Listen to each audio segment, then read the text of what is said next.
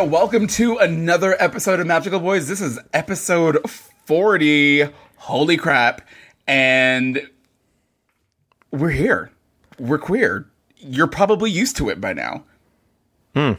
40. 40's 40's the new like the new fuck age. I'm trying to fuck at 40. I got the salt and pepper coming in. Yeah, no, it's 40. Good. It's good. I'm into that. I'm real into that. And you know what else I'm, I'm into? I'm into my co-host, Ruben Medina, and I'm DJ Did you- Kirkland. Yeah, I was about to say it. Good. Take care of yourself, DJ. take care of yourself before you take care of me. That's how relationships work. That's how relationships work. You're right. You're right. You're so right. You're so good.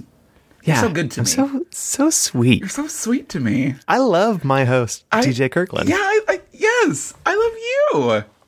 And welcome to another episode of Magical Boys, where we talk about games, anime, manga, pop culture, and all that good shit in between from a queer perspective. All of it. Just there's so much of it. It's like a, it's like a sandwich of pop culture that's really gay.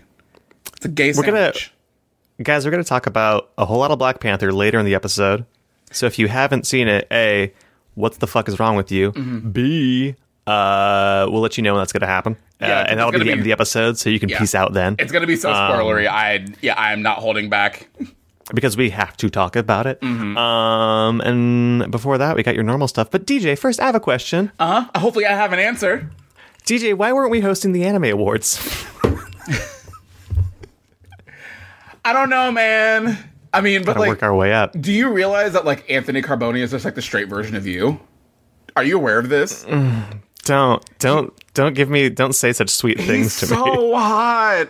Anthony Carboni's like, He's so hot. I know uh, the last name already has the joke in there, right? Anthony Carboni, like I for have sure. an Anthony Carboner for Anthony oh, Carboni. Ugh, Jeez, He's so hot and he's so nice and sweet and funny. And it's like, how can you be all of these things at once? I just realized I'm not following him on Twitter, so I just rectified that issue. Did you? Yeah. Did you fix that? Did you? Did you I just- I just followed. Okay, good. Because Anthony Carboni, if you ever listen to this, I just followed you just now live. In media res, Oh it's God, happened. Such a babe. He's such a babe. Um, yeah, I didn't. Um, I didn't have the opportunity to watch the anime awards this year, but uh, I love that it's a way bigger production, and I love what Crunchyroll is doing. I I love all the work that they do, and it's Mm-hmm. it's really cool to see them just like evolve as a brand and do really cool things and have award shows for anime. It's really cool. Well, it's cool because, like, you know, I think we've we've seen games do that. We've seen um the we've seen games go from uh, the really unfortunate Spike Video Game Awards, Yeah. Oh god, um, were so that bad. were just just trash. Just, those were so just- bad. just nasty. Like Mm-hmm. Yeah. just like catering to the lowest common denominator of like horny male teens, and it Yeah. fucking sucked. Yeah. Um. To I think it's just the video game awards now, which are like not bad. I mean, it's still for sure a like three hour long commercial for new games coming out. Right. Right. Um. But you know that's that's to a pretty large degree that's every award show. Um. And it's cool to see all those creators kind of get their get their due and get their recognition absolutely. on a, a really well produced stage. yeah if if anything like just seeing the the production going into it and i love that we're that social media is kind of a double-edged sword i think 'cause it's both a blessing and a curse at the same time No, But- really? yeah yeah no gee you think it's amazing but also trash Well, Um, it's like I can see like uh, thirst trap posts really easily. Yeah, Um, I get uh-huh. like anime titty on tap. Yeah. Um, but also have to deal with neo Nazis and Russian bots. So yeah so i mean there has to be some sort of semblance of balance right you thought this anime titty was free? No, you got to deal with some white supremacists.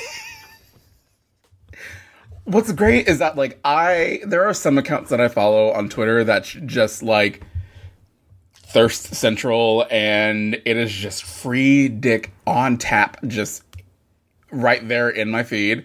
And I'll be scrolling through Twitter I'm like oh that is a fully erect penis on my feed. And I'm living. I love it. It's fantastic. I want all all these like insta thoughts and these Twitter thoughts to just live their life. And to just put it all out there. I'm into it because I will receive that. I will gladly take that into my feed. I will like it. Um, it's amazing. it's what I'm here on the platform for. But then at the same time, it's like then you have then you have right wing Nazis and men's rights activists. And I don't, and I don't want to see those dicks. Yeah, no, and those are, those are the ones that I don't want to see. They're terrible. God, I don't want to see your racist, your racist dick. Yeah, like I love seeing like, um, what like gay like uh white gays on Twitter just thinking that they're being really like thought provoking and moving and woke, and they're like their asses is they're like whole assholes out, and they're like, I'm putting my asshole out for you know just representing the those of those of us that have fallen at Stonewall, and I just have so much respect for that movement and what it meant for me. And it's like, girl, your whole asshole is just like out on your Instagram feed. Your little quote about Stonewall is not. this No, this these is for Harvey. the- this, is yeah, for Harvey Milk. This is for Harvey Milk. I'm girl, these are these two things are not. No, don't do this. No. Uh, but see, that makes me wonder if like you have non woke like uh like racist Twitter doing the same thing. We have racist thoughts, being like, "This is my whole nutsack." Also, damn those brown people. Yeah, it's like these, this is my this is my country. yeah, this is my entire asshole. Fuck brown people. yeah, build the wall. Yeah, ex- here's my exactly. It's like fuck. it's like here's my whole asshole, but also make America great again. Oh my god, I hate it. I hate. I it. hate it. How are there so many racist gays? It's Get out of it's here. so it's so bad because it's like, girl, what are you doing? Hmm. What's happening? But anyway, that's a whole nother conversation. That's a different that's show. a that's a different show on a different Welcome day. to Magical Boys Late Night. This show on this day is about video games.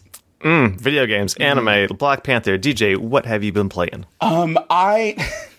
I'm garbage. Um, I have just been playing because I don't have time. I didn't have time to play anything that's gonna really suck me in for multiple hours, to where I can't just pick it up and put it down. So I've just been playing a lot of Overwatch and Dragon Ball FighterZ, and it's they're both so fun in different in different ways. Um, watching because every time I start watching Overwatch League, I just want to get in and play Overwatch. Same, absolutely the same. And it sucks because like it makes me want to play a lot of DPS characters Mm-hmm. because a lot of my favorite players are uh, like uh, Pine and Saebyeolbe on um, NYXL, Mm-hmm. and I can't play. I keep trying, and I can only play PC Overwatch for like thirty minutes before my left hand gets fucked up from WAS. Yeah, I can't. I can't do it. Like, So I, got to play console, and it's tough playing McCree on console. It's Yeah. tough playing Widow on console. Yeah, I. Yeah, it it annihilates my wrists. Like playing Yeah. that game on PC. So I will never be pro, and that's totally fine. But Hmm. I, you know, I'm I'm proud of my of my skills with D.Va. I'm pretty good with her. So I'm just gonna I'm gonna just own that and and love that, and you know, I'll be good on console. That's fine. I'm trying to sort of like branch out and and try to master playing DPS characters on Mm-hmm. console that are more um, like skill shot oriented because I know that I'm good at that in other games. I just have to figure out how to do it in Overwatch. Yeah. So I'm actually like right now. I, I just was playing some today, which I haven't done in weeks, and I am obsessed with trying to find like just the right settings for my for like McCree and Widowmaker, like Yeah. just the right tweaks and like turning off like uh linear or exponential ramping for aim and Yeah. smoothing and all that shit. Um, and it's like it's a that's a wild world. So if you're out there and you have any like uh McCree settings, strats, or any of the uh, sort of more FPS normie uh, players, let me know because I I'm trying different stuff out. Yeah, yeah. Um, it's I really love that game. That game It's really good. is so much fun. It is. It is like I, I, I really love that game a lot. And what's great, um, I have a story to tell you about playing Overwatch online. So I was playing Overwatch with some of my friends in our little group called Petty Watch, and we were playing on Saturday, and well, no, Sunday. We were playing on Sunday, and it was just three of us, and we were playing competitive because it was the last day of competitive um, for this season yesterday, and I still hadn't done all my placement matches, so we just kept playing competitive so I could at least get so I could at least place for the season before it ended. But um, but anyway, that's neither here nor there. So we were playing the three of us, and we ended up getting paired with uh, three randoms in our team, and we were doing really good. We like really, really, really good. And so we were like, why don't we like join up with them? Let's let's uh, stay as a group because I like that that feature. Once you you know you do really well, you're like, let's stay as a group and let's let's play more matches together. So we did that, and then we were we were like, can do you want to take the plunge and get on voice on voice chat with the other no. three? Oh no. And and at first I was like, oh god, this is gonna be awful. But we ended up playing, uh, getting on voice chat with them, and they were lovely. oh. And we were they were three assuming I'm assuming that they were all straight guys. And Mm-hmm. they were super nice because we were still like being super gay and doing our thing and being like, yes, God, and all this other stuff. So it was it was really nice. Like we played for like two hours together and awesome. we did really well. So this is like the one instance where we're playing online with randoms and you meet a couple other people and they aren't fucking assholes was mm-hmm. great. I mean, there was an awkward moment when we were playing and one of them was like blasting music in the background. And have you heard that song on the radio that's like, let it be, let it be, let it be, baby, just No. let it be. Okay, anyway. Nuh-uh. Anyway, it's this random like country song with Bebe Rexha. It, it's weird. Um, I don't really like it, but the person was blasting it. We were all like, "Yikes!"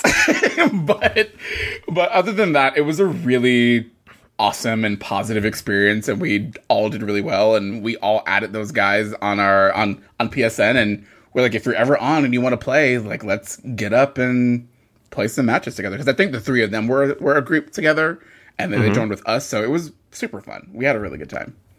That's awesome. Like that's definitely um that like the early days, the first like year, year and a half of playing Destiny. That's what it was. Mm-hmm. Like I always would because you, you have to communicate in, in parts of that game. Yeah. um, to get shit done. And so I'd always be hopping into random, um, like pick, making Reddit posts for people to join me for night, uh, for um, uh, uh, like uh, raids, um, and and everything else. And it was great. That community was really good early on, and honestly, it's still pretty good. But I just I've fallen so heavily off Destiny. Yeah. but like Overwatch when it started out, I think was also that way in a lot of ways.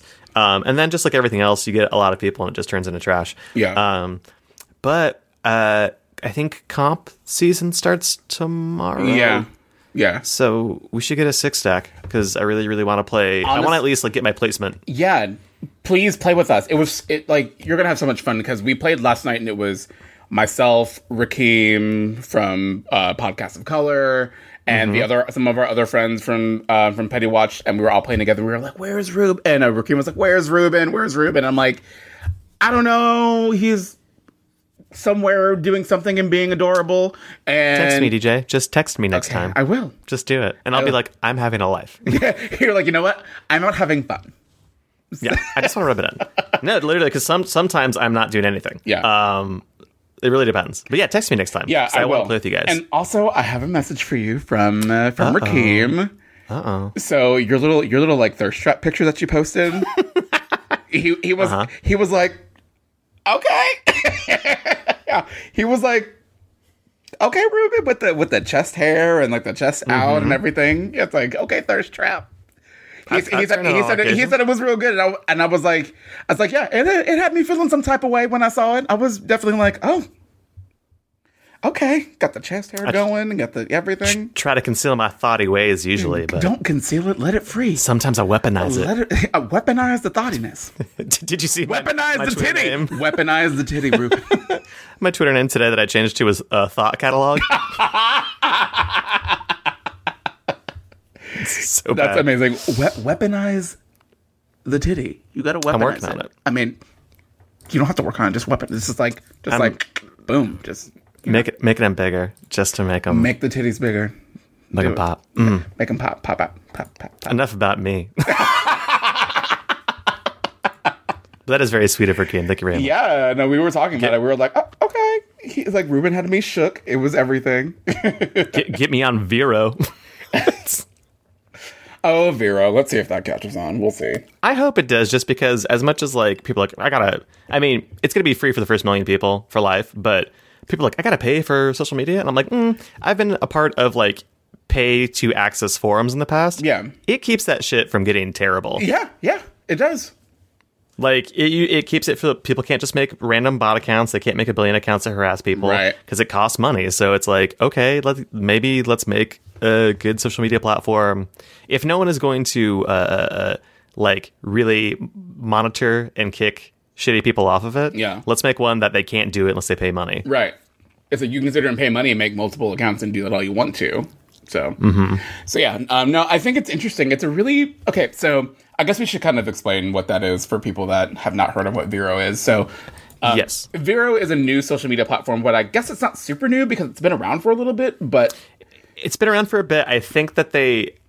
It seems like this first million thing is maybe new. Mm-hmm. Um, and honestly, I don't know why everyone started going nuts about it because I didn't see like I didn't see a new article about it or anything. Yeah. Um, all my friends just started joining it.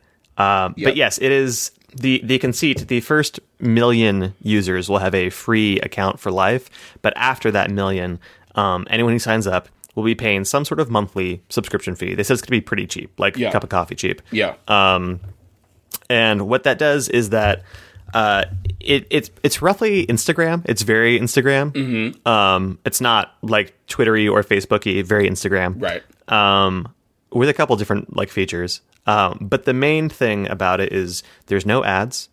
Uh, they show your timeline in chronological order, which is crazy. My my God, chronological tweets. Uh, well, posts, I should say. And the reason why, uh, oh, and they're not selling your data, right? Like, so according to their TOS, they are only taking some very basic things that you use when you sign up, Mm-hmm. but they're not like tracking your data to sell to advertisers like everyone else is doing. Right. So uh, they can't monetize it the way that free social media stuff does. Yeah. Uh, because they're not throwing ads in there, they're not selling your stuff off, so they have to charge something to keep it running. Right. Um, the issue in the past couple days, I think their servers are getting hit really hard because Yeah. it's like been not working great. Um, but like people are like, oh, paying for a social media platform. I'm like, how many things do you pay for Yeah, that like- you interact like yeah, think about it. like if if it's something that you interact with every day? Are you on Facebook every day, Twitter every day? Like I have paid for a better Twitter app to use. Um, Mm-hmm. like I would pay for a better social media platform to be on. Honestly, Um, so would I. I would gladly spend good money for a social media platform that, you know, isn't r- overrun by Nazis and shows my posts in chronological order. And yeah, I'm glad pay and that. and not just and not just that, but like even uh, ethically, like has owners that aren't doing anything to get rid of all the bad shit. Mm-hmm. I don't know if this this guy or Vero is going to be better about that. I do think that their terms of service and their uh, at least what they've shown so far, their transparency of what they do and what they're doing is better than most. Um, I think a lot of artists I saw got kind of cagey about some of the wording about when you post stuff up there that they technically do have like sub licensing access to it in perpetuity. Um, but I'm pretty sure that clause, and don't quote me on this, but I'm pretty sure that clause is in most TOSs for most social media platforms um, because it has to be there to allow if to allow people to post um, like their media in the first place. Right. Uh, so supposedly it's it's it's standard. I could be wrong about that, but that's what I believe is the case. Um, so if you are an artist, I don't think there's any reason to be like freaked out about that TOS, but I could be wrong. Yeah, um, I have to take a, another look at it, but um, for me, I'm all down for discovering a new platform that I can post my art to and, you know, just have another platform to try to see what works and what makes the most sense and see how it can best benefit my career. So why not try it out? So I feel like this like hesitation to to like get on it and maybe just try it and experiment is is weird and kind of unfounded. It's like it's like you everybody's talking about how they hate Twitter, but the second another social media platform comes up, you're resistant to it. So yeah, I, I don't know. It's it's a weird thing. So um, I feel like there's room for other platforms to crop up and to be better about you know harassment and all that stuff. So this isn't to say that Vero's going to be any better about it, but let's all we can do is honestly hope that it is. So I just I just want someone just needs to make Twitter, not fuck around with it a bunch. Um, like I know like Mastodon was the thing that people were like into, but Mastodon takes this very interesting but too complicated for the common user approach where it's like it's not one uh, centralized uh, uh, server like you have your own instances and so only some people exist on some Yeah. areas of mastodon unless you like uh, know to get to them. It's like being on different servers in an MMO, Yeah. basically. Yeah. Um, and that's just like, I get why they did that, but that's not what's going to bring people over. You have to make it easy, as easy, easier than Twitter, not have Nazis on it, um, and like not fuck around with people's timelines and stuff. And what I really like about Vero too is that when someone wants to follow you and then they want to add you, there are two different things. So you can have someone set, and I love that there are different like levels that you can set to people. Yes, so that you can cool. so that you can instantly like curate content for certain groups of people, and then have, and it's really easy to do it because you make a post and then you just drag your finger across. So like, oh, do you want this available so that everyone from your close friends to your followers can see it, or do you just want it to be close friends that can see this, or friends that can see this, or acquaintances can see this, or whatever? So it makes it so that you have a lot more control over who has access to your content, and I really like that. Yeah, there's there's three settings. It's a acquaintance, friend, and close friend, which is great because instead of having to have like um like extra or different accounts, uh, which again would cost you money, which is why I think it's smart that they built that in. Um, or having like your alt accounts on Twitter, just like yeah, if you're an artist, you post your art on acquaintances or your everybody, where every all your followers can see it. Um, and then if you want your your thought posts and shit, put that on your close friends or whatever, you know. Um, it's just I hope it does something. I hope it's good. It meant it like the company is good. I hope those things pan out and that it like works because Yeah. we need something because Twitter is a fucking trash pile. Yeah, right. I hope so too. and Facebook is for old people now.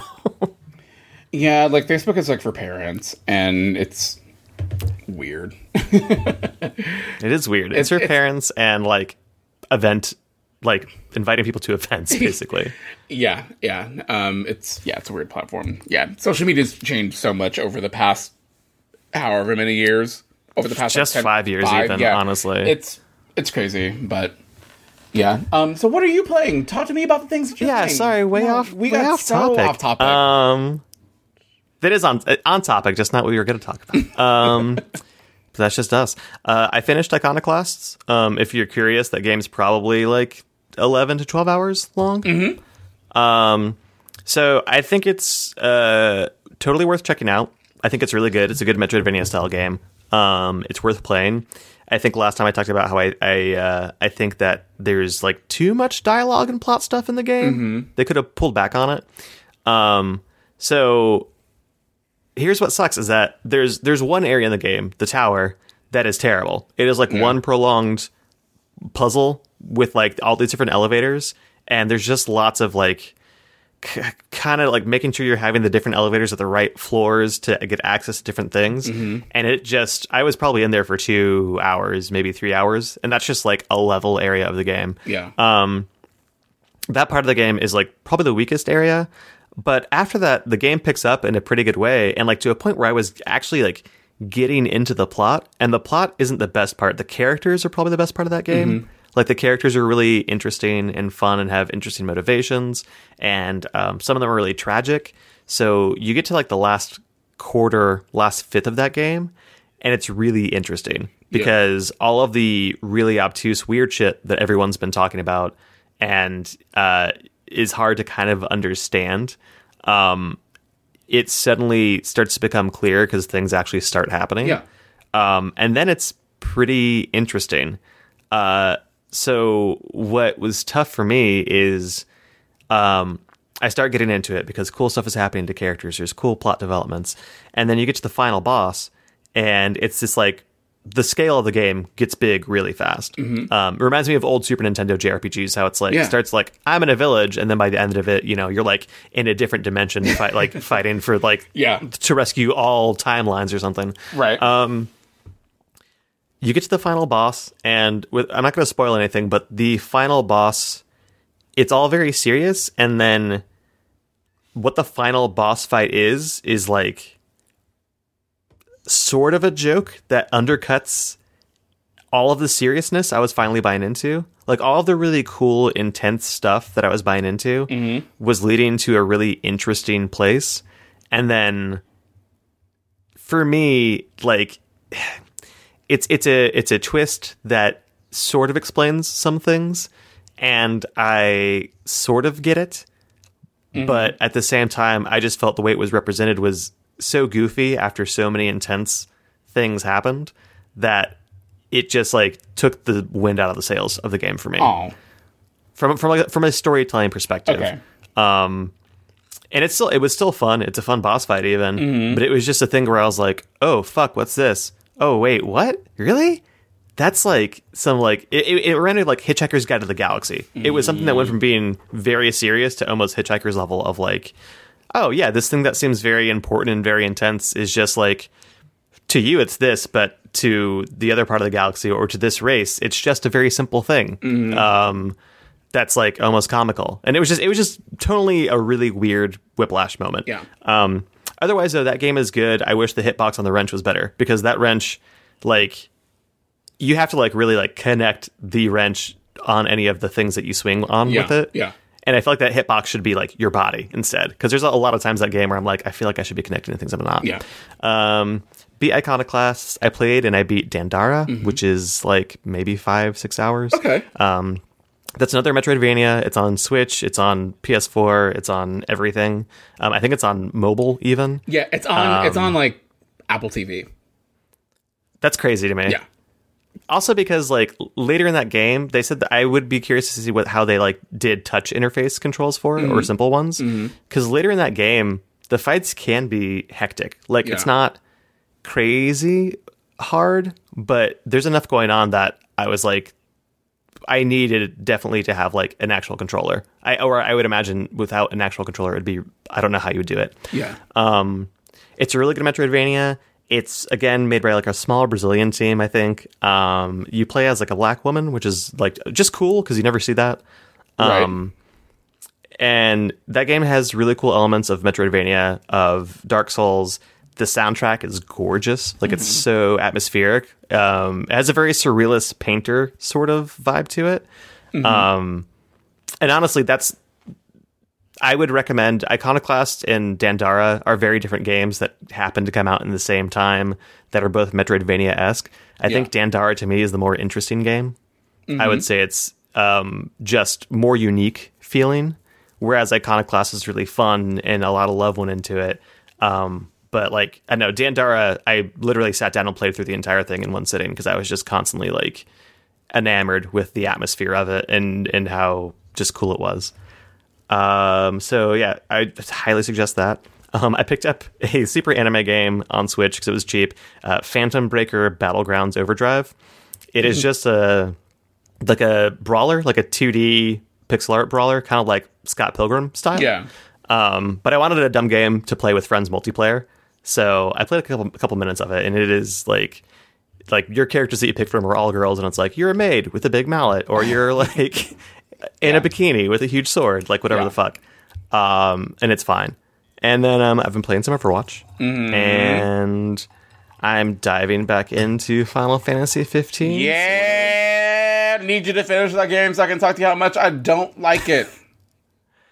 it's um going back into that. I went back through the tutorial to remember how to like actually do combat. Uh-huh. I just got past the Titan. Like when you like meet the actual, The actual Titan, Titan. Yeah. Um, and that fight to me is like so emblematic of my problem with combat in the game. Is yeah. that it just Yeah. it just feels like shit doesn't matter. Yeah. Um, that's going to be a through line through the whole game. So be ready for that. like it is definitely a thing where it's like no like make sure to like hold square to dodge and hold circle to attack but there's just really? there's no sense of there's no sense of impact or no sense like i feel like i have no control over knocked in a weird way It that game feels really mushy. Like the controls feel really like Yes. like mushy. It's they don't feel like what you do has impact impact or intent. So it's it's really weird. yes and and i have it set to wait mode because i want to be able to sort of pick and choose tactics on occasion Yeah. and in harder fights that does make it more interesting to some degree Mm-hmm. um because you are like having a moment to do wait mode and to kind of like plan your stuff out is really cool Yeah. but man yeah i just the more i play it the more i'm just like why didn't you just give this the kingdom hearts like combat engine because it looks like. These are the words that I'm saying that I wish the game just would have just, just like just make it the Kingdom Hearts battle system. It's fine. That combat system works in that game. It just do that and bring it into Final Fantasy. and i think and I think part of it too is animations are muddy in that game, like attack animations, like Yeah. which is I I almost feel like that's why dodge you can just hold down square to phase Yeah, around. like, I just think, yeah, you just kind of like turn. I turn into dust. Mm-hmm. Um, but I think like if they had given, if they had given enemies more uh, interesting or clear combat animations and made it so you had to actually, even giving me a pretty big window, but you still had to dodge with square as opposed to just holding it down, but kind of time it. Mm-hmm. Um, and I know that if you time it well, there's like bonuses that you can get. I think later on from that certain Mm-hmm. abilities. Um, but yeah, just do that, and then just change circle attack to like actually ta- like tapping. Make it feel like I'm pulling off combos or something. Um, hell, like make it so it's at least two buttons so that I am pulling off combos. Yeah. So it's like you have like a normal attack and then an elemental attack, and then you can like do combos to make it. It is it is crazy that I'm like I almost wish they had given it not the same like combat system from Monster Hunter, but something like something that felt like it had some rhythm or some intent. Yeah, Um, and it's what's funny to me is that um, the the most recent Tales game, so the most recent one that's out is Tales of Berseria. Um, the Tales games, ever since they went to PS4, like the combat systems are really they've been they've been good for a long time, but um, the ones I've been on PS3 and PS4 specifically have had really good combat systems that that I've really enjoyed. It's like why didn't you look at those games for references for combat? Because the combat feels really good. Like you're you're mashing buttons but it feels like you're doing something. So even if it's only like a two button battle system in Final Fantasy 15 it needs to feel like you're doing something. And you just Yeah. and I just feel like I'm just like swinging around a sword and I see numbers everywhere but it doesn't mean anything because there's no sense of impact at all and that's one of my biggest gripes with that game is the mm-hmm. sense of impact when you're actually it doesn't feel good to play it Also, casting magic in that game feels weird. I think because you don't actually cast, you like pull out a magic ball. but magic is garbage in that game anyway though like it's It doesn't do it, shit. it is such an afterthought magic in that game uh, is nothing and it and I do I do hate that like all of the armature weapons. It's like, hey, these are really cool, but they slowly kill you. So like, you can use it as much as you want, but it's going to eat up your HP.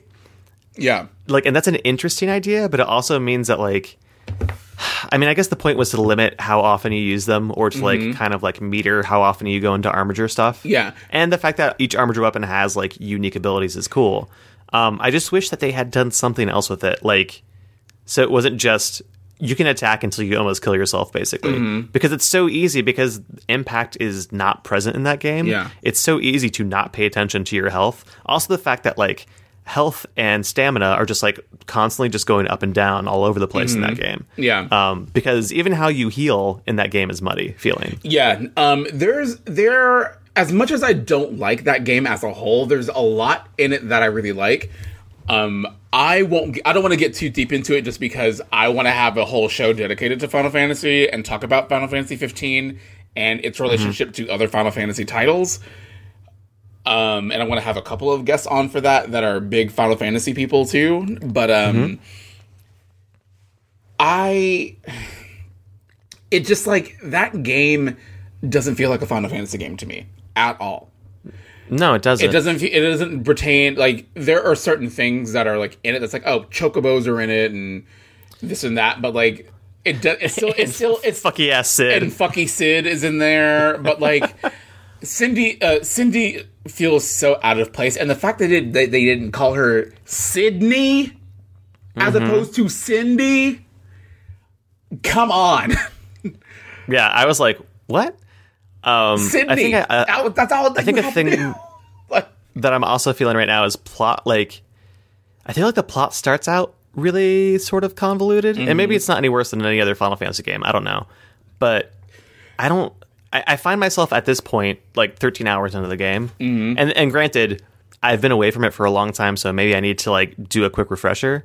But like, I don't give a fuck about the plot. I like the boys. I like the relationship the boys have. Like, I like the characters. that's the best part of the game is their relationship. The four of them together is really good, and it's a really awesome way, like depiction of like masculinity and not being Like non-toxic and, and not being toxic yes. and being comfortable with being men, but also being comfortable with sharing your feelings and emotions. And having layers and being different and all of that. So there were lots of really good ideas there. Like you actually felt like those people were friends and mm-hmm. they have like a long lasting relationship that has, you know, been around for years. So it does it, it does some things narratively that I really like, but as a game, it's it's not great. I think it's interesting as an evolution of Final Fantasy. I'm really curious. Really, what it does for me so far is I'm very, very curious to see what 16 is going to be because I'm fine. This game doesn't feel like a Final Fantasy to me for a lot of reasons, but it's mm. not because it's open world. Right, no, it's not because it's not that. because No. it's not because it's like a Western RPG. It's not because it's active combat. It's because like I don't know. People don't. Things don't look like a Final Fantasy game to me in so many ways in that game. I almost, I almost kind of hope they pull back from the realistic style they did in 15, and like I kind of want So- a so let me- 3D anime So let style me tell Final you. Fantasy So let game. me tell you. So World of Final Fantasy is what I want the next Final Fantasy games to look like. It doesn't have to be Mm. like the chibi style of characters. It could be because I feel like when they heavily stylize uh, Tetsuya Nomura's designs, they Mm-hmm. read so much better and they look so good. And World of Final Fantasy is a beautiful game. Like it's so good. It's such a good game. Um, there are some Hon- honestly, I would go if I could pick like what type of style I would want to be. Mm-hmm. I would go like Final Fantasy 14. 14's style is really good. Everything really good. feels like Final Fantasy. yes, and it's and it's yes, sort of realistic looking. Yes, yes. The the way that Final Fantasy 14 looks is perfect. It's a perfect balance Mm-hmm. of like semi photorealism, but also v- heavily stylized, and the characters are still really expressive. Um, but um, I when you start up Final Fantasy 15 and it's like uh, a Final Fantasy for longtime fans and new fans. Like it's no, it's not. it's it's not at all. I think it's a this game is the weakest entry point into Final Fantasy that you could get into. If you want to play a Final, a Final Fantasy game, at the very least, play the Final Fantasy X HD remake or Final Fantasy 12. Those are Yeah. those are way better entries in the series that can really kind of get you into what Final Fantasy is, and I think is more authentic to that. 15 Mm-hmm. gets so far away from what Final Fantasy actually is and all of that stuff. And yeah, um, I'm not gonna. T- I'm not gonna keep talking about this game right now. it's, it's, Eh, But I, the thing is, like, I don't, I don't even mind that as far as like, just as far as like talking about it getting away, right? I'm sure that, Mm-hmm. um, for me, it wasn't the case because like seven was my first Final Fantasy, Right. but I'm sure for people that played Final Fantasies before seven, seven must have felt like a huge departure, Yeah. because it was like this sort of modern day kind of cyberpunk, Yep. uh, look to it, Yeah. and not like the usual kind of medieval fantasy kind of thing going on. Mm-hmm. Yeah, I get that And then too. eight. Eight was like almost contemporary looking. Eight was built on the same engine I think they used for Parasite Eve, where like people weren't chibi anymore. Mm-hmm. Yeah. Then nine was back to the old style. Um, and then ten was crazy, uh, which ten is great though. Uh, and that's why it's like I don't care if they make a, a Final Fantasy game Mm-hmm. that is like that is basically Parasite Eve. If they want to make it realistic and make it in a modern, that's fine. I just want it to feel good, and I want it to feel like a Final Fantasy game. Mm-hmm. This feels like Final Fantasy 15 so far feels like a much smaller studio that is trying to make a Western RPG and doing a very bad job of it. to me, it lightweight feels like the bouncer, but with less control over combat. Uh, yeah, Bouncer Combat wasn't bad, honestly. it wasn't bad. It was a great beat 'em up. I really liked that game. Um, But yeah. I could I could talk about it for forever. So I'm gonna I'm gonna try to keep playing it because I really do want to finish I that want you game. to finish. I really want you to finish it. There's stuff that I've seen in it too that I'm like, I'm sure I'm going to see parts of that game that I get hype on that I like. There's designs that I like, There- like there's a the lot of um, good stuff in there. There's a lot of good stuff in that game. the Imperial soldiers. That feels like Final Fantasy. Mm-hmm. They look like Final Fantasy. Their ships don't. Yeah. Like to me, that's a perfect example. Like their ships don't feel like Final Fantasy. Their designs do. What is the girl's name? The the bad girl. What is her name? What The bad girl. What is her name? I don't think I've met the bad girl. She's the one who has like the, the weird mask What- thing. Yes. So yeah, she looks like Final Fantasy. She jumped out of Final Fantasy 14 and jumped Mm-hmm. into this game. Uh, she is everything. Um, what? Aranea. and I like Aranea. When you meet Aranea? Okay. Aranea is the baddest bitch. Aranea is the best part of the game. She sh- Oh, I mean, I love she should have been outfit. Like I saw it. She should have been the main character. She's everything. Aranea is that bitch. I have I have heard that if you uh, watch Kingsglaive, Mm-hmm. that it makes like you get a little bit more invested in the game, I guess, because Kingsglaive is like everything that was happening. Um, like during chapter one that you weren't there for, Mm-hmm. Yeah. but I also heard that Kingsglaive is bad, so I don't really want to okay watch so it. this is okay this this is the thing like i i love that there is all of this like extra content for the game but make the game the whole fucking story still like Mm-hmm. you need to communicate everything that you need to communicate within the game. I understand that there is like auxiliary stuff to help expand on things. That stuff should be there to expand on that stuff. But like if you go into a game and it's and they're saying oh well like did you watch the two hour dumb cgi movie? And then did you play the stupid fucking mobile game and then did you also play like or watch the shorts that were here and this and that it's like come on like God, I love I love Aranea's stupid costume. I'm just looking at it on Google image search, and it's like She it makes no sense, but I love how fucking extra it is is. everything she But that's but that's a Final Fantasy character. That's, That's a Final Final Fantasy. Fantasy. She's a. Final Fantasy character. Like she looks like and Noctis is wearing character. some fucking like hot topic bullshit from fucking 1999. The fuck? Uh, And I don't even hate how the boys look, but like them. they don't look like Final Fantasy characters necessarily to me. They they look like L'Arc-en-Ciel. They, They do like Larkin They CL. look like Visual Kei. It's a visual. like- it's a Visual Kei band. The game. That is what it They're is. just on a they're they're on their their their world tour playing the Full Metal it's Alchemist Dur- open, it's opening. Duran Gray. Ugh. It's TM Revolution. That is what that game is. Okay, but where's our Final Fantasy 15 too, where that's actually what it is? Just like how X2 they're a band. Why didn't TM Revolution do a song for that game? Like, okay, so I love TM Revolution songs because they get me so lit. like they're so good. they are so oh god, they're they're just so Japanese and just hype and I'm like I'm ready to fucking fight every time I listen to a a fucking TM Revolution song. It's everything. I, I think what I really I think that 15, at least from what I've seen, is the last thing I'll, th- I'll say about Mm-hmm. it. I think I'm seeing it try a lot of stuff that I really like. I just think that it seems so far to fail at like mm, 75% of what it's trying to do. I think the monster hunts in it are really cool. Yeah. Mm-hmm. I dig that part. Um, I think that uh, like really fucked up monster design, which there are some, Mm-hmm. is dope. Like that straight up uh, Satan, the devil Yeah. that you fight or that they show you fighting in the very beginning of the Mm-hmm. game when it starts out is awesome looking. Um, I know that there is a like really strong boss in one of the caves who's like a like samurai spirit dude. Yeah. that design is awesome. Oh, I whipped, like I I am his all, ass multiple times. oh I I walked I walked into him in like hour three of the game and I was like nope I was like, nah, you can come catch these hands. no I got destroyed. I was like I can't do shit. This thing is too many levels above Yeah. me. Um, but uh, like I am down for Final Fantasy like to have like almost a Bloodborne feel. I'm good with that. That'd be dope. I'm good with that. I would love the idea Yeah. of like another. Give me like give me that dark rainy Ivalice from Final Fantasy Tactics, but in a newer Final Fantasy Mm-hmm. game that's like a core line. Um, I like that, but it just fails at so much. Yeah. So we'll see how I feel about it when I'm done Um, with it, though. I'm g- I'm sure I got what 40, 50 hours. Oh yeah, you can beat that game in like 30, 35.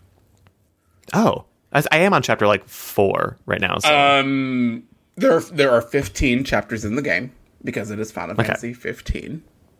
shut Chapter up. 13 is fucking trash. I think it's a little bit better because they've patched it, but it's still trash. Um, Uh-huh. you're gonna you're gonna fucking hate it. It's uh, it was it. Oh my god, you're gonna fucking hate it. I I, I just ha- finished the Titan fight. That's where I am. I just finished it. Every moment of chapter 13. It was fucking awful. But um That's what I've heard. but I'm gonna say this on record and I said what I said. I'm prefacing this by I said what I said. I'm gonna say what I'm gonna say. Is that I Mm-hmm. think that Final Fantasy 13 is a much better game than 15. I think 13 is more indicative of Well, what Final a Fantasy, game, is, than than Yeah. fucking Final Fantasy 15 is. and honestly, like I liked 13. I was I like Final Fantasy people. 13. I think it's an okay I- game. I don't think it's a bad game. I liked 13 up until Gran Pulse, which is where most people I- like who didn't. Yeah, I loved it when you got to Gran Pulse. Yeah. Oh, see, Gran Pulse, it like the moment it opened up, I got overwhelmed and I was just like, I just want to keep going forward. And I know that you can do that, Mm-hmm. but I was just like, this, what is this open shit? What's happening? Like, uh, I don't know. I don't like this. Just give me more story. And- um, I didn't love how linear the beginning of the game Mm-hmm. was before Gran Pulse, but I liked that it was similar to a Final Fantasy game and, and just being like, cool, just keep, this is the plot. Keep going forward if you want. Mm-hmm. And to. also, what I think is really funny is that people like the biggest critique about Final Fantasy 13 that I keep hearing from, from people outside of it being very linear is that Lightning doesn't have a personality. I'm like, neither does fucking Cloud. she so this this is this is the thing that that why I think that argument is bullshit. Um, Cloud, in the English at least, um, there's actually uh, oh, what's his name? One of the guys at Kotaku has been doing this amazing YouTube series where he goes over all of the. Uh, he's playing Final Fantasy VII in Japanese to give more proper like translations of things. And that game is drastically different in Japanese than in than it is in English. Um, and it sounds much better. Uh, also, Cloud actually has a personality, which I think shows through in English on occasion. Like early on in Final Fantasy VII, Cloud's kind of funny. Like he's kind of a dick, but he's kind of funny. Like he has a personality. Like he has Yeah. a sense of humor, and like he fucks with Barret a lot in the first two hours of that game. Yeah. in a way that's like enjoyable to watch. Then he gets real once like the Sephiroth like past stuff happens. Yeah. and his brain gets complicated. Then he's terrible. Yeah, it's Lightning- It's a Lost in Translation series, and it's written by. I just had the, I just had it up. Let me click on this. Hold on one second. It is Uh-huh, Final, Fa- uh, Final Fantasy Seven is going to kill me. It is uh, Tim Rogers is writing that Final Fantasy. Tim Rogers, yeah, writing yes. that Final Fantasy Seven series. That series, that Lost- that video found in series tra- is interesting found in as shit. translation. Found in translation. Found in translation. That shit is interesting. It, really, really good. So I definitely recommend watching that. Um, but to me, like, it's the same argument as um. So a lot of a lot of people JoJo Part Four. A lot of people love Jotaro. Jotaro's real fucking boring as a JoJo character goes, as anyone goes. He's too stoic. He's too much of a hero. But JoJo Part Six, his daughter Jolyne, Jolyne is very similar to him. Yeah.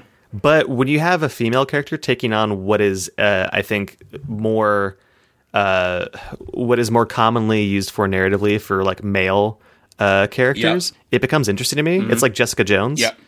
She's a more interesting character because we don't usually see in media that female character portraying uh, what are usually associated with as masculine traits Right. or male traits as that character. Um, and so that's why to me Lightning's really interesting, even though she's kind of stoic and flat. Yeah. Um, Sazh was awesome. Yeah.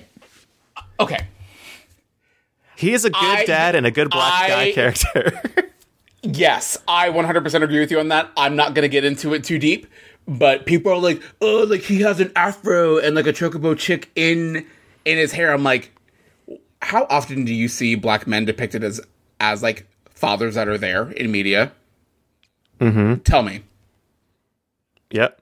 I'll wait. Like never. never. It's never. So Never. I, will leave it. I'll leave it at that. But people, I feel like personally, I feel like that Final Fantasy 13 initially the reaction that people had is the initial reaction that people had to Wind Waker, and then later Mm-hmm. down the line, people were like, "Oh my god, Wind Waker is everything." It's like it was amazing when it first came out. But you were all upset because you didn't get a dark and gritty Zelda game. But then you got your dark and gritty Zelda game. It's fucking Twilight Princess.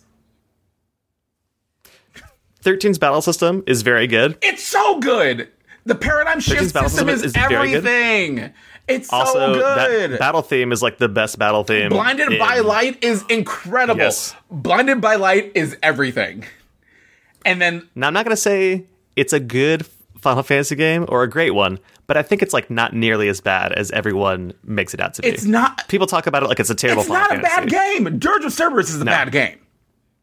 I forgot Dirge of Dirge of Cerberus is a bad game. That's a bad Final Fantasy game. Mm. I think, um, th- honestly, I think the biggest issue with Final Fantasy 13, and to me, they're not, they're two issues that suck, but they're not the worst thing in the world, is uh, they gated, like, the introduction to that game is way too long. You don't get a summon until, like, 10 hours in or something. you don't use magic till like five hours into that game or Right. something. Yeah. Um, that was a mistake. Um, and then I do think making everything just like a corridor basically that you ran through was a mistake. Mm-hmm. Oh, yeah, I those agree. are two things that hurt that game. Yeah, a I lot. agree with that, for but sure. everything else about it, I would have kept that. I would have kept that that turn based system, Mm-hmm. the paradigm shift system. The music is good. The characters are good. The designs are good. Yeah. Um, the story is Final Fantasy bullshit, but it's interesting at least. Mm-hmm. And also lesbians. Fang and Vanille, yeah, just like perfect lesbians. And also Shiva is a fucking lesbian motorcycle. Yes. You got like Final Fantasy 13 is not an awful game. Some of the, the characters are bad. Fuck Hope. Hope is a little bitch. And I and, I, and I love that Lightning called him out on being a little bitch. Like that was He's like, but I have a boomerang. and Lightning was like, You need a knife. Hold this knife. No, give me, give me that Shiva. Give me that like Sapphic Suzuki business that she's on. Oh, That's so Oh my good. god. Okay. Um, I just realized This is not I, what we meant to I talk just about. realized that I'm very emotional about Final Fantasy. It's a good. They're good games. I'm so like,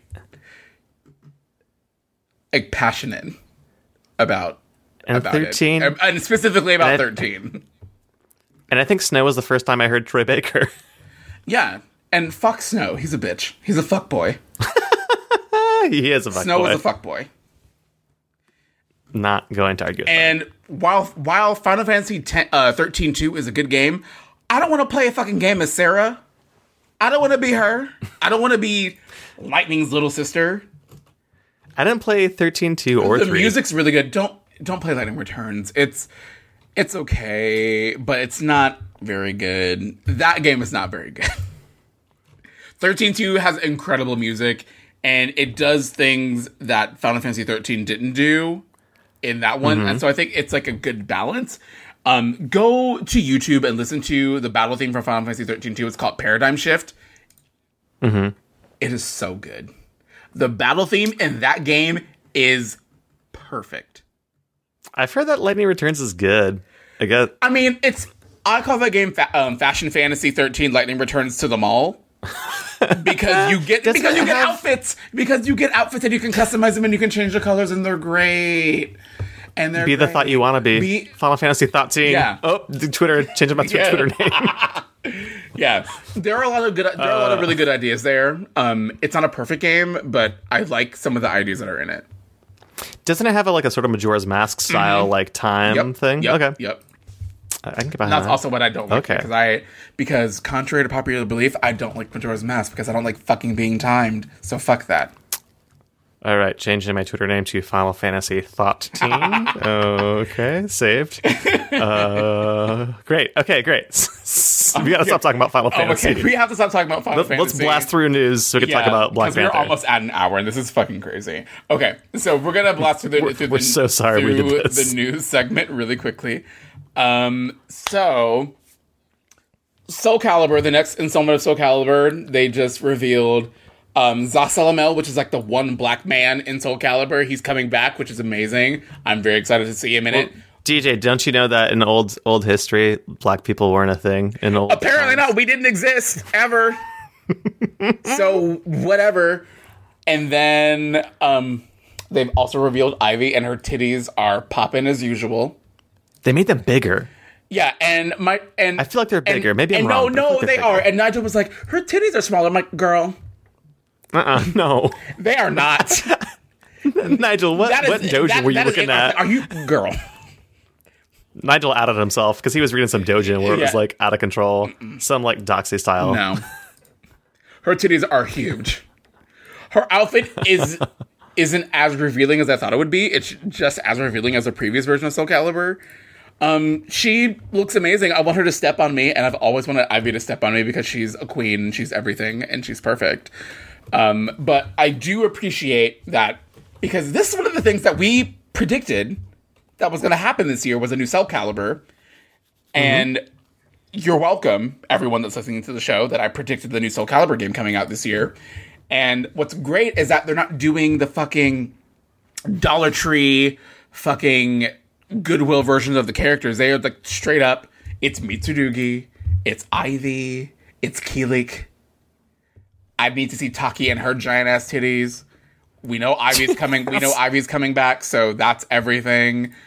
I doubt You don't I have to pay for certain characters. They're giving you all the characters up front. Looks exactly, like. and I doubt that they're going to put Cassandra in the game. But Sophitia is still there, and she's also that bitch. So I'm down with that. That's fine. Um, it looks like the original cast is coming back, plus some newcomers because uh, the new character, his name is Grøh, who also looks like a Digital K character. Um, he looks really cool. Um, very like edge lordy anime bullshit, and that's fine. I just hope the game is good because Soul Calibur Five was not good.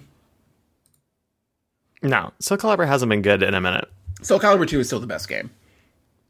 I don't think I've played a Soul Calibur with Sophitia in it. No, she's been in it from the beginning. Really? I mean, I don't remember playing her at all. Cassandra is her sister, her younger sister. Maybe it's Cassandra who I haven't. Cassandra is the one that was in Soul Calibur 2, and she was in Soul Calibur 2 and 3. She wasn't, and, and I think she was also in 4. Oh man, maybe yeah, because two is what I played the most for sure on And that, Dreamcast, and, well, 2 was on PS2, GameCube, and Xbox. Oh, sorry. Then Soul Calibur One- on, Dreamcast. yeah. yeah, yeah. yeah, Which is, That's what it was. Soul, Cal- Soul Calibur is actually perfect. It, it is a perfect game. yes, Soul Calibur and whichever Dead or Alive was on Dreamcast was also Dead or. Alive 3. three. Yeah, DOA three is perfect. I still stand behind Dead or Alive 4 being the best Dead or Alive game, the one, the one that was on Xbox mm-hmm. 360. It is so good. And I was an S rank online in ranked. I was fucking incredible at that game. Ayane, that was my bitch. She was everything. DOA Extreme three. Volleyball. It's time. It's volleyball. Give me them volleyball DOAs. And it's a shame that Dead or Alive 5 was bad. yeah, It was a real shame. really good fighting system. It was a real shame that Dead or Really Alive good 5 was fighting bad. system. Um, but All right, yeah, and moving on. moving on. Um, uh, on the trend of finding games. So, fighting EX Layer, the game that started out as a um as a April Fool's joke two years ago, is coming out this year. It's coming out in by the end of June. Says the publishing studio that's making that game, and it's going to be thirty nine ninety nine. It's going to have twelve characters playable up front, and they're adding characters. uh, Pretty much all of the um all the Arika characters that were in Street Fighter EX are playable in this game because Arika owns those characters. So it looks great. It looks super fun. I played in the open beta for it. It's fun. I'm excited to see where that game goes. I can't wait till it's actually done. I'm excited because Street Fighter EX is probably my favorite 3D Street Fighter game because Street Fighter 4 is kind of meh, and Street Fighter 5 is Yeah. it it it is it is what it is. So there's that. um, and in Monster Hunter news, eh, they are releasing a guidebook for Monster Hunter World, and it is over a thousand pages. No. Why? So if you're into that shit, that's for you, girl. Not for me. I can't. I wish. I wish I could, but I just can't. Can't get into it. Yeah, I mean, and it's okay. I haven't spent much time with it since then. I've only put about six hours into the game, and it's only because all of my work just ramped up for Emerald City, mm-hmm. and all this comic work has fallen into my lap. So I haven't really been able to commit to putting the time into Monster Hunter as much as I would like to, because I really like it. I I really really mm-hmm. like it a lot, but yeah, it's just too much of a time commitment right now for me to really get into it. Here's your Monster Hunter Bible. Yeah, it's it's literally going to be like a, a thousand page Bible for Thick. a monster. Hunter. It's going to be real thick. Thick. How, like how I like my man thick. Uh, all right, DJ. Let's let's do a break and then get in some Black. Yeah, Panther. because we're that. done with the news. So let's take a short break, and we'll be back.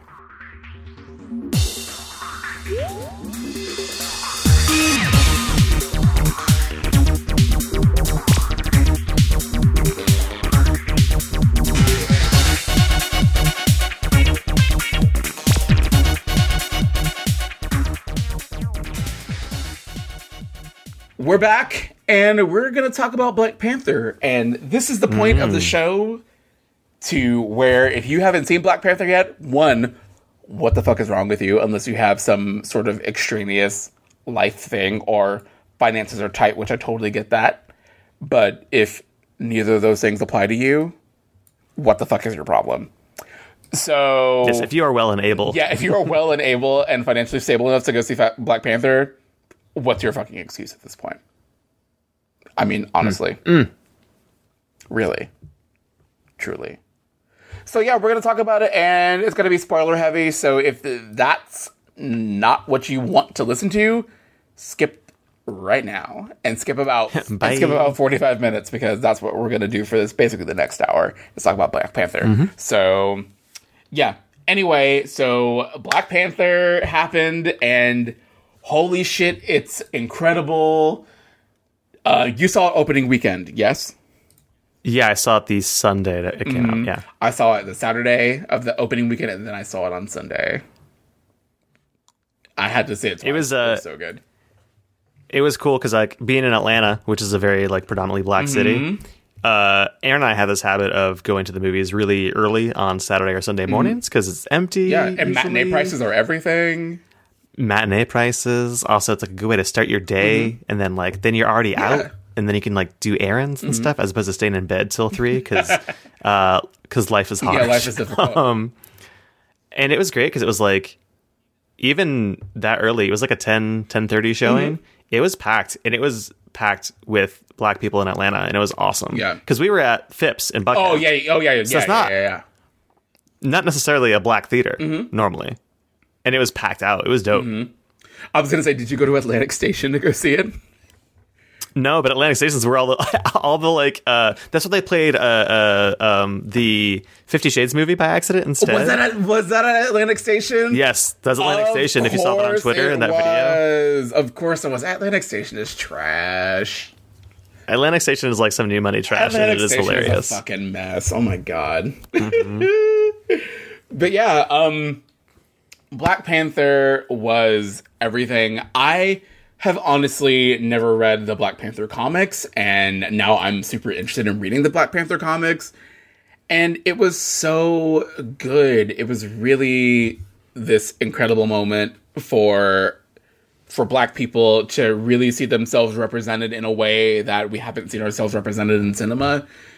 Like it wasn't a movie about slavery or you know, or like it wasn't tragic or anything like that, which is typically what so many movies that are like all about black people and the black experience are like is about like sadness and slavery and this and that. And it was we got to be royalty. We got to be smart. We had to be like we have the best technology. We have this secret culture that the rest of the world doesn't know. And wakanda is this magical place where it hasn't been colonized and black people are thriving and it's this utopia of black excellence and my god it was just a magical moment to see that on screen.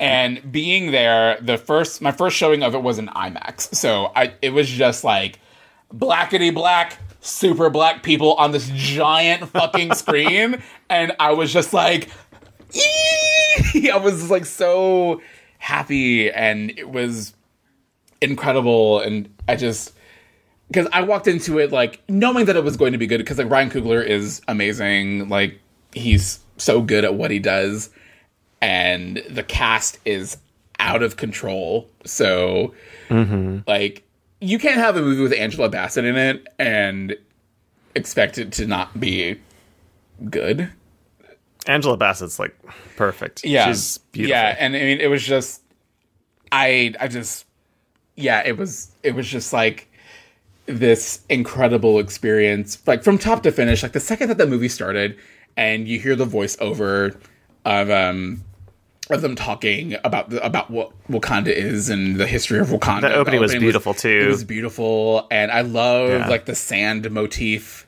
that they used for Mm-hmm. that, and it was just like magical and i was already getting like so emotional like watching listening to that at the beginning and just being like i know that like these are like these are black people that are speaking. Like i can it's this is so amazing and powerful and wonderful and i just it, it was awesome.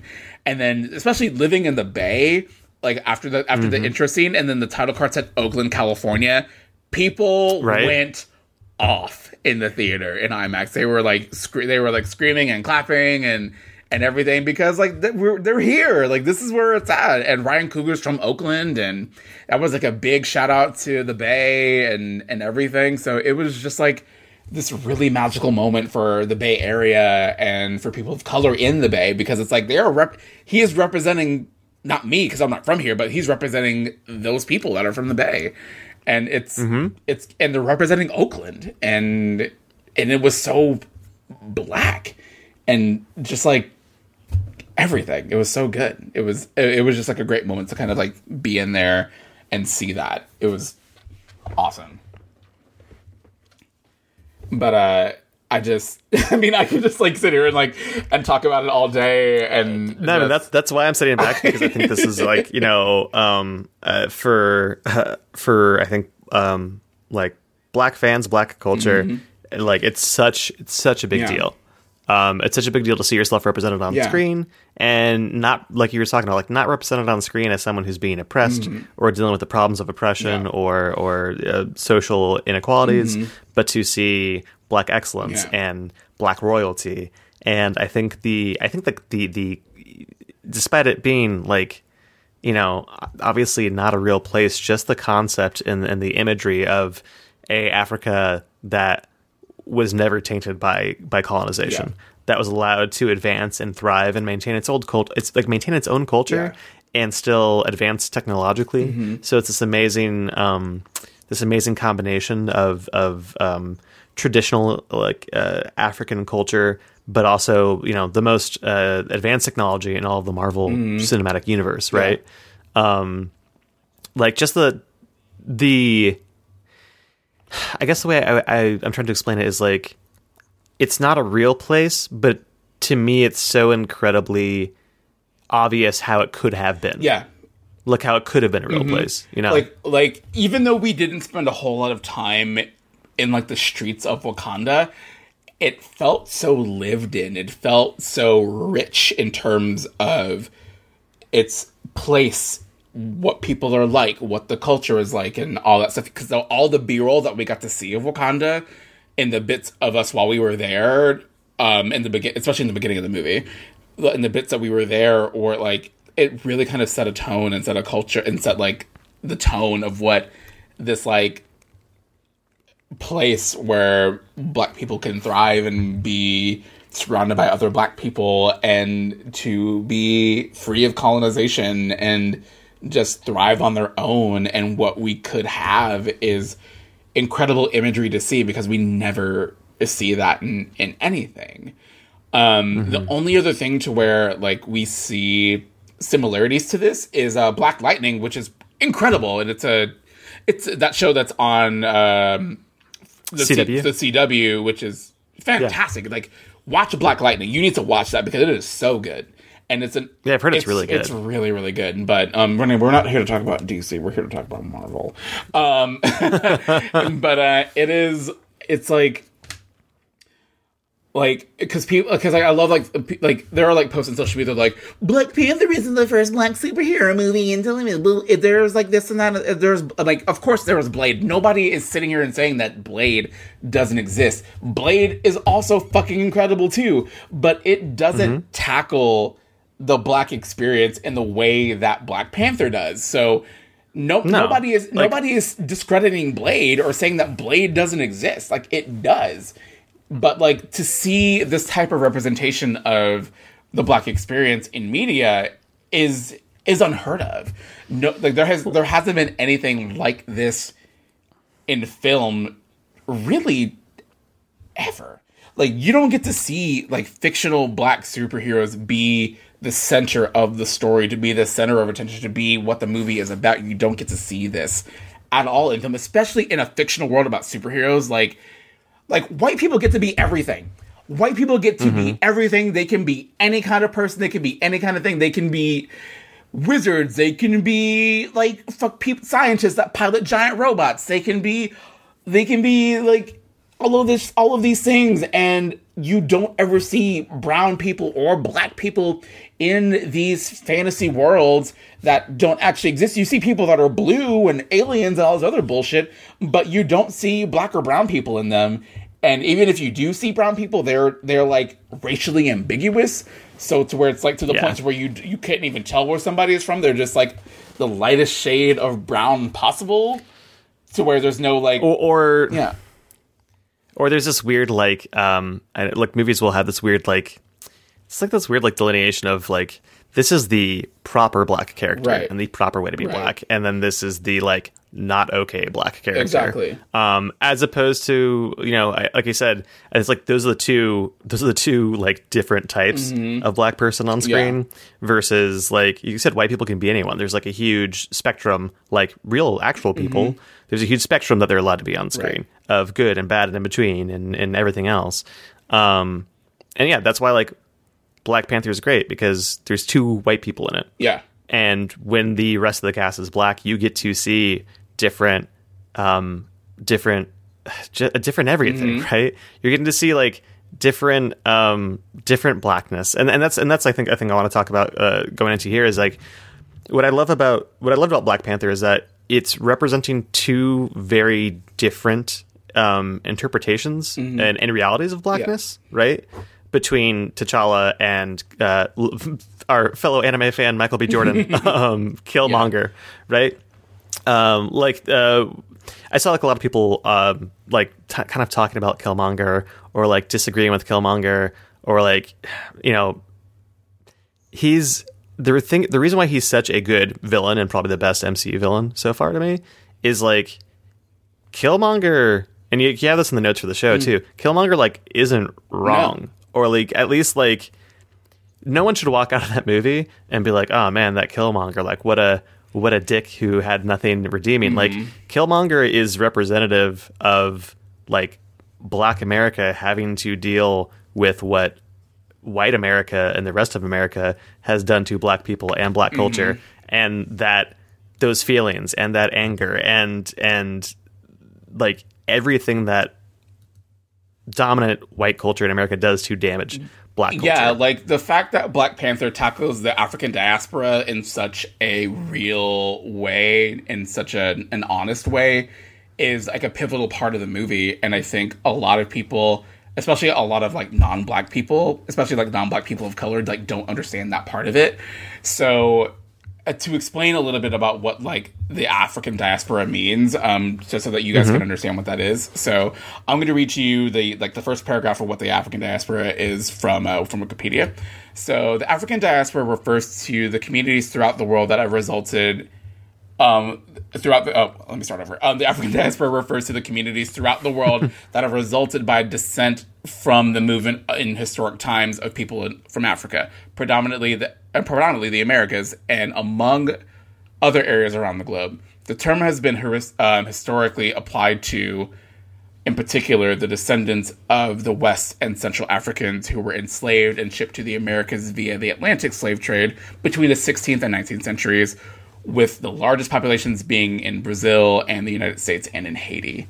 So, essentially, what that means is for me as someone that as um as a as a black man living in America, um, I personally don't refer to myself as African American because I don't know where my heritage is from. Like I have no idea where, Yeah, where exactly. I'm from, and there are actual black people that are from Africa that live here in America. Like I have friends that are Nigerian and like lived in Nigeria, so like they know their culture and their history and their background, and they live in America. So them being called African Americans actually applies to them because they are in fact for sure 100% from Africa. So Whereas I have black friends that are Cuban American. exactly. um, because their their their lineage is uh, are actually quite a quite a big black population in Cuba, um, and their lineage goes there because you have a lot of like Caribbean Americans uh, that people uh, mislabel as African American. yeah, surprise surprise Afro um Afro Latinas, Latinos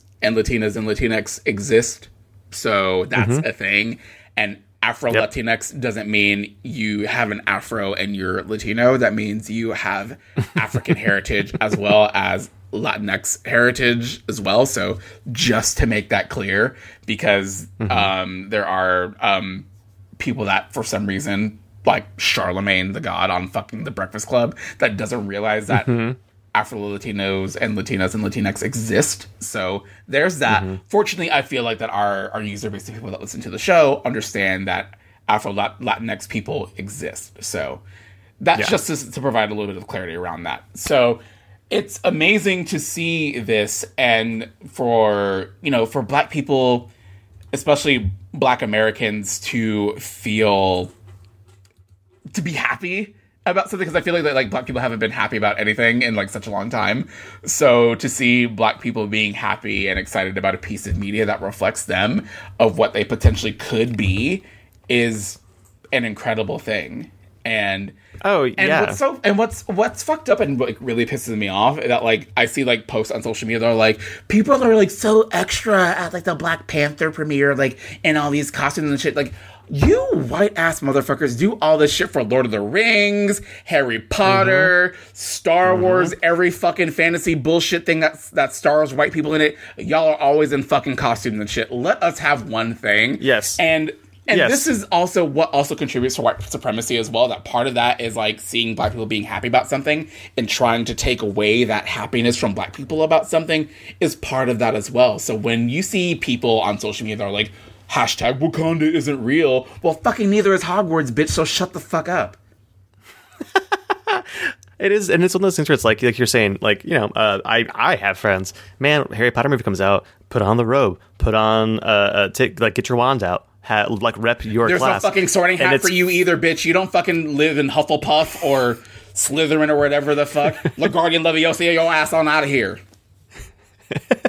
and like no one no one says no anything one about says that or gets upset about that and then you have you have black people come to see black panther and they are wearing actual culturally like real Yeah. african clothes from their heritages and people are like oh what is this i'm like it's a real thing Yeah.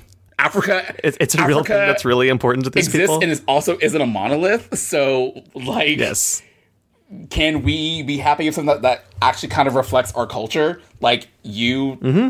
Fucking can all the time when you fucking turn on the television and see you represented in every possible scenario that you can possibly be. Like, yep sit down. It's not about you for once. Like, stop centering yourself when it's about a about black people or people of color. Like it. And that's why it's one of those things where it's like you can, as someone, and I think we both are this way. Like we ingest our media critically. We want to think about them critically, mm-hmm. and we have critical insights about it. But you know, it's like, yeah, there are things about Black Panther that did and didn't work for me as a movie. Mm-hmm. But I, like, I don't know. For me, I was just like, I'm not going to sit down and fucking write down like what it. That's not. I'm not a movie critic. First Right. of all. So like, I'm just gonna let people fucking enjoy Yeah. it because of how good it is. Mm-hmm. Um, and you can definitely point to things in that movie that maybe don't work, just like any other Marvel Right. movie. But like, like I said, that's a fine discussion. Let people enjoy it Yeah. though, because literally, like, black culture has been waiting for this movie for so long. Yeah. it's like anything else where it's like you haven't had anything that speaks to you, that talks to you, that you see yourself represented in so long. Let people like be excited about it and have a good time with Yeah. it for a while. Let it make more money than fucking anything. Um, Yeah. and I really, I really do hope that this is the end of Hollywood being like, uh, like movies with like black leads or POCs don't make any money, and it's like, bitch, look at this like fucking. look look at Get Out, look at Girls Trip, Mm-hmm. look at Black Panther. Story with leads that are black or otherwise people of color sell. you have an underserved group of We people, so of course they're going to turn up. They're going to turn up. They're going to turn out. for content Yes. that represents us. When white people get to be everything in every in every kind of movie ever, you get to be everything, everything. Like Hmm. you get to be fucking yakuzas, and you're not even fucking Japanese. Oh my god! Don't even get me started on that. I saw that trailer the other day, and I was just like, "Fuck." "Is that Jared Leto? Is that yeah, that one?" Fucking asshole. yeah, but fuck Jared but, Leto. but yeah, Anyway, but, but, any, but different anyway, different thing. conversation. Um, we can talk about white people being stupid. yeah, we can talk. we talk about that every other episode. We're talking- We're talking about black people Every being episode. amazing for once. So before before I move on from talking about it, just I kind of wanted to point. We were talking about um, uh, Killmonger, um, Michael B. Jordan as Killmonger. Uh, like one of the things that made me multiple points in that movie, like I felt myself like welling up or like that sort of excitement or tightness in my chest, the same way I get like when I watch a Spider-Man movie. Because for me, like that's Spider-Man has never been about like a cultural representation Yeah. for me. Spider-Man's been a like a me representation because I've never seen myself like I've never more related to a hero than Yeah. him. So no matter how, even if it's a bad Spider-Man movie, when I see it in the theater for the first time, like I get that feeling of like, like I'm emotions are welling Yeah. up. And there are moments in Black Panther where I felt that just because it was like, it wasn't for me because it's not my Mm-hmm. Yeah. movie. But it was like so happy to see that for other people, knowing how happy that would make every black person. Yeah like yeah i'll Um, use uh i'll go back to using coco as an example like i cried throughout like two-thirds of coco when i saw it and it's not my experience but i can only imagine what that feels like for little like little latino like Latinx like kids to see themselves and their culture represented on screen in such a big and meaningful I'm a bad way. Latinx because I haven't I haven't seen it yet. I'm a bad It's- Latinx. I gotta see to it. See it. It's so good. I think it's out on Blu-ray and digital now. It's it's so good. I was an absolute wreck the entire time because like I don't know. I have like a shred of empathy, and I can imagine what Mm-hmm. that must feel like for like Latinx communities to see themselves and their culture represented in such a beautiful and unique way. And when I watched Black Panther, and I felt the same way, like I was super emotional like throughout the whole movie, especially in the parts in the beginning Yeah. where like you see the kids like out playing basketball, like in like at like the local like basketball like um like the basketball Court. we have sports court whatever We play video games, watch anime. I don't know anything about sports. Um, Basketball yeah, court. That's what it is. It's a court. um, so like seeing that and like seeing like little black kids that like looked like me and just like running around and doing their thing was like Yeah. I, I I felt my chest getting tight. And then especially at the end of the movie, like seeing like these little black boys like seeing T'Challa and they're like, Who are you? And then like them Yeah. being like so like intrigued and happy. And then when uh Shuri's ship came down and like all the boys were Shuri were so like around it and like seeing their like fascination with it and they're like let's let's take it apart and sell this shit and all that stuff like it was so it was like so real it was so funny like i have friends that were like that when we were kids and i, I was like so emotional because like i could i'm getting emotional thinking about it right now. Like being Mm-hmm. like a kid and seeing yourself in that stuff is is incredible. Like i didn't have that growing up so it was like oh my god. So like it was it was really cool to see that because you I never had images of myself like that growing up so it was like everything for me. It was so good to see that and to see like what what kids I never thought I would cry on this show oh my god um just like to see like little black kids being able to see themselves like and what they could be in something is is like so amazing because like we don't ever get that. Like we don't ever get to see ourselves in anything like this and like, being happy and being like royalty and being heroes and and all that stuff. It was just like really, really awesome and powerful to see.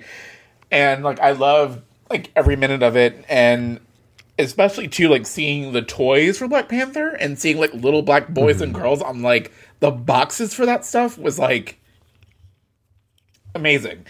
Because like growing up I never you never really saw like toys with like black kids on it. Like like yeah like I'm like the hero and this and that.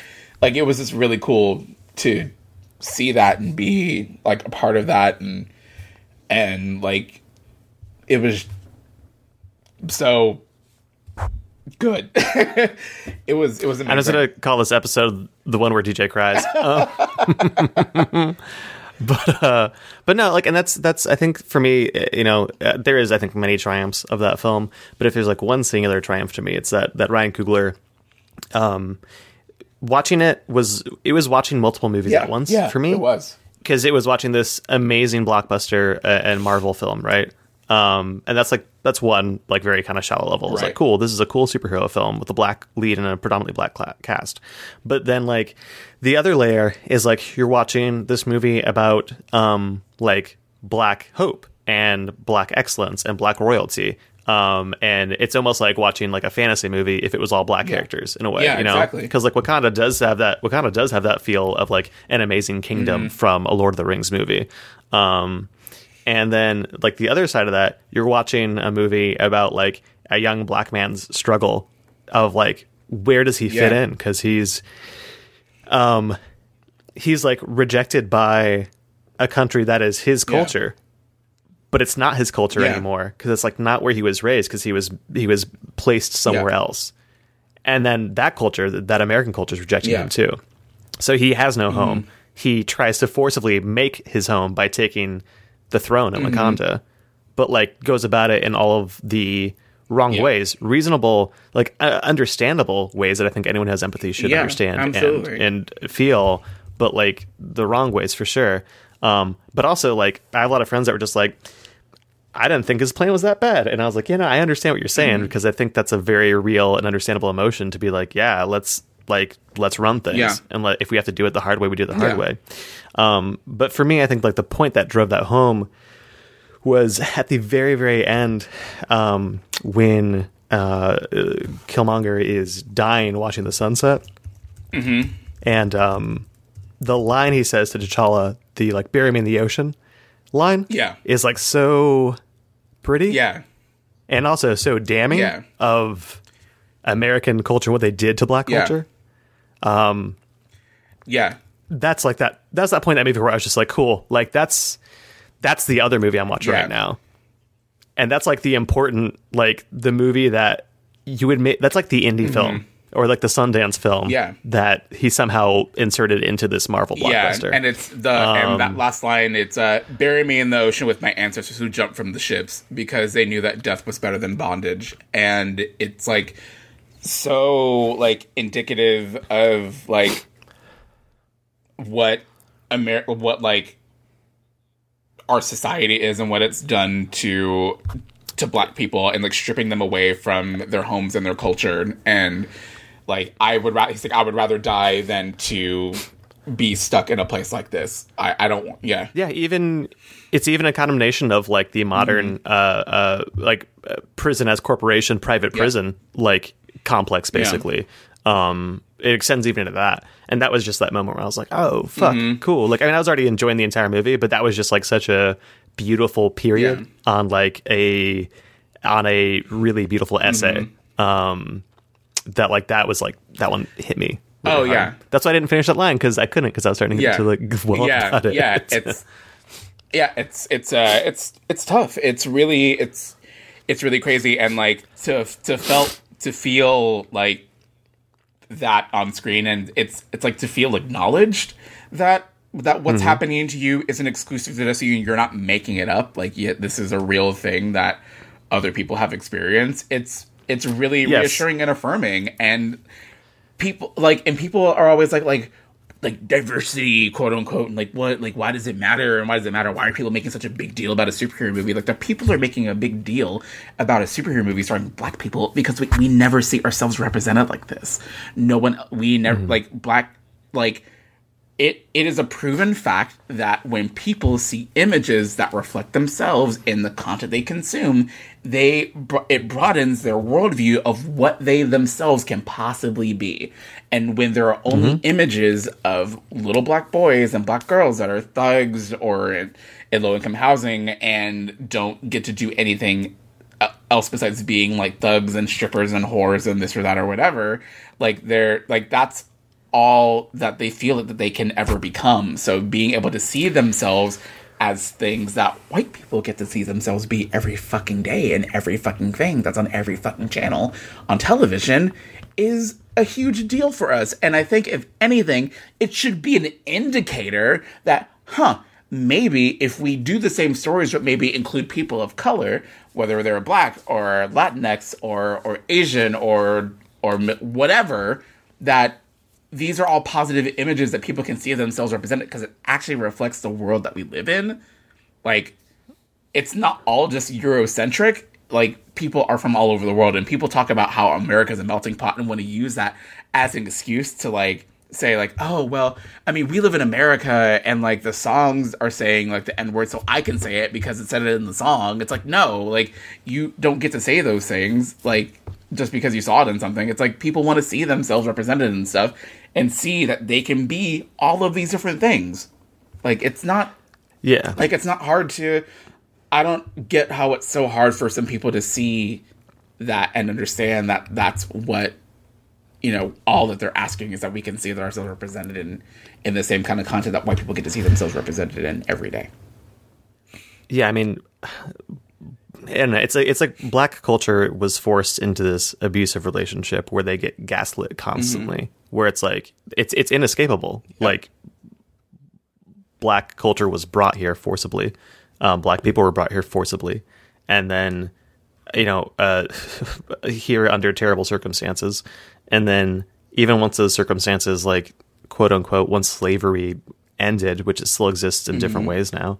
Um, at that, like you're, like you're saying, you know, um, you're not seeing yourself represented. Black culture is not seeing yourself represented. You're not being told that you can be anything, and in fact, it's being you're being told you can't be anything. You are like actively being gaslit by an entire country that you are deeply ingrained in, and it's inescapable. Um, and it's like America has to learn how to love black people and not just their music and their food and their culture and sanitize it and then have Justin Timberlake co-opt it Yeah. or or or their restaurants co-op it or turn jazz into rock and roll or or whatever else. Um and I think that's why again Wakanda is like such a cool thing because it gives you it, it gives everybody a like a concept of what it would be if that didn't happen. If you have this like advanced place that never got colonized um that's why I love that when Shuri calls what's his name a colonizer I fucking it's so Yeah. fucking funny to me because it's like yeah I of was course howling. I was fucking howling in the theater when she also that. her referencing a vine and yelling what are Yeah. those about his Yeah. shoes like um yeah but no, it's I it's just, great yeah it was just like such a wonderful experience and like i loved like every part of it um i will say that like let's just be clear that Hmm. um the moral of the story is listen to black women. Because Yes. because like e- at every moment like okoye shuri and nakia were like you got to do this. And this is what's gonna happen and this is what's gonna happen to you. Or whatever. Like when okoye was like don't fuck it up and then he was like i don't fuck shit up and then he goes and he and he fucks he's like don't freeze and she's like i never freeze and then he, and then he mm-hmm. freezes and then okoye mm-hmm. has to save him because he's so like like entranced by how fucking beautiful and perfect that Lu- Lupita Nyong'o is in the film that like that Oh, like yes. sh- that Okoye has to save him. Like the women in that movie are constantly saving him. He Oh, wouldn't have been able to accomplish any of what he did. T'Challa would not have been able to do anything if it wasn't for Nakia, Okoye, and Shuri helping him the entire time. Like mm-hmm. the moral of the story of Black Panther is listen to black women. Like literally, black women saved you. You were in a fucking coma, in in Yes, in yes. ice, talking about how you never freeze, but bitch, you're frozen in a coma in ice. it's like I froze you lot. froze for like a solid bit of the movie. You were frozen, like literally. black women saved you. Listen Hmm. to black women. The end. I think we've been we've been saying this since the election. But I mean, honestly, like They're trying to save you. They're like, trying to save you. so good, so good. All right, so DJ, I gotta go in a minute. Wanna just? I'm just gonna leave us, leave you guys, everybody, with 2 things. First, uh, Infinity War. The first of those movies happens like in a month or Which two. I'm, May. I'm so excited for Infinity Wars. Yeah. So my my hope, either Infinity War Part One or Two, um, kill Tony. Let Shuri be Iron Man. Mm-hmm. let let let Shuri. I want like I want Shuri so badly to be Iron Man, and for her to be so much more advanced than he is, and so like just like constantly not impressed with any of his tech because she's just Mm-hmm. like, yeah, okay, that's pretty good. That's like good for not Wakanda technology, I guess. yeah. Um, I just love the idea of that, and because in the comics you have Riri, who's a young Yeah. black woman who is not established at all in the Marvel Yeah. movies, and so just it just it would be interesting to see like Shuri kind of slot into becoming uh, Lionheart, which I think is Riri's name, uh, her like Iron Man name, uh, or Ironheart. Yeah, maybe, Ironheart, is what it is. yeah. Ironheart. Um, which could be could be interesting. Though also I think in the comics sometimes Shuri is Black Panther. Mm-hmm. So uh, and like she has like a slightly different like fighting style. I think she fights with like a spear instead of like claws. I know Shuri cool. has like the two like tiger gun fists. Yeah, she has those in the in, the the movie. movie. but I guess like Yeah. in, the, in the comics, I think her like her big defining thing is she uses Oh, like okay. a spear or a staff Cool. when she fights Cool. or something. As far as I understand. Um, the other thing, I'm just gonna leave you guys to think with this one, and then I'm gonna leave. Uh, T'Challa is Naruto, and Killmonger I is Sasuke. you so much. Hold up, think about it though. Just You're think n- about it for a I little mean, bit. Just think about it. Let it marinate. Wrong. Get, get get back at me with a thought piece about it. God damn it. and now and now I have to go. uh, but thank you guys so much for listening. Thank you guys so much. Um, Yes. please shoot us. We have uh, some listener email uh, that we were not going to get to today, but we'll get to you on our next episode. Um, get at us though. What DJ? What's that email? What's the email? um, it's at a us? magical boys podcast at gmail.com. Hit us up. Yep. Uh, you can find DJ Um, you where can find me at uh, Oh Hey DJ on both Twitter and Instagram. And really quickly, so when this episode goes live, um, it'll be Wednesday the 28th. So I will be in the Seattle area um, from Wednesday the 28th until Sunday the uh, 4th. So that's I'll be up there for Emerald City Comic Con. So I'm gonna be up there um, Wednesday night at Rebar in Se- in Seattle. I am a judge on the uh, on the Geeks Out and Jet Space Magazine uh, pre uh, Emerald City Comic Con party at Rebar. I'm judging the cosplay panel, the co- the cosplay contest. So I'll be there on the panel with a couple other people judging cosplay, and it's going to be everything. It's going to be super fun, and I'll be Dope. selling art that entire weekend. I'll be at the sixth floor on the Artist Alley, and my table is Q12. I'll be there a bunch of with a bunch of other queer people. It's going to be amazing. Come see me all weekend. I'm on a couple different panels. You can see all that information on my Twitter. It's my pinned post. And you can get me at Twitter um, at Roobots, R O O B O T S.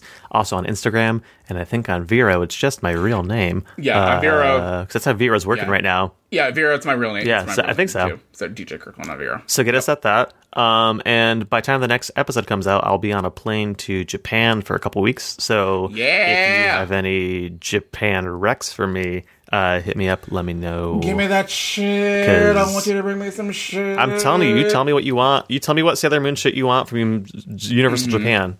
You just tell me. Pick it up for you. Yes. Um, we love you guys so much. Thank you again for listening to us always. Please uh, leave us a review on iTunes. That stuff goes a long way for us. We want to get up there on the chart so you can see more stuff from us. Um, you're amazing. We I can't wait to see you guys in Seattle if you're going to be in that area for Emerald City. Um, stay magical, and we'll see you next time. Yeah. Bye.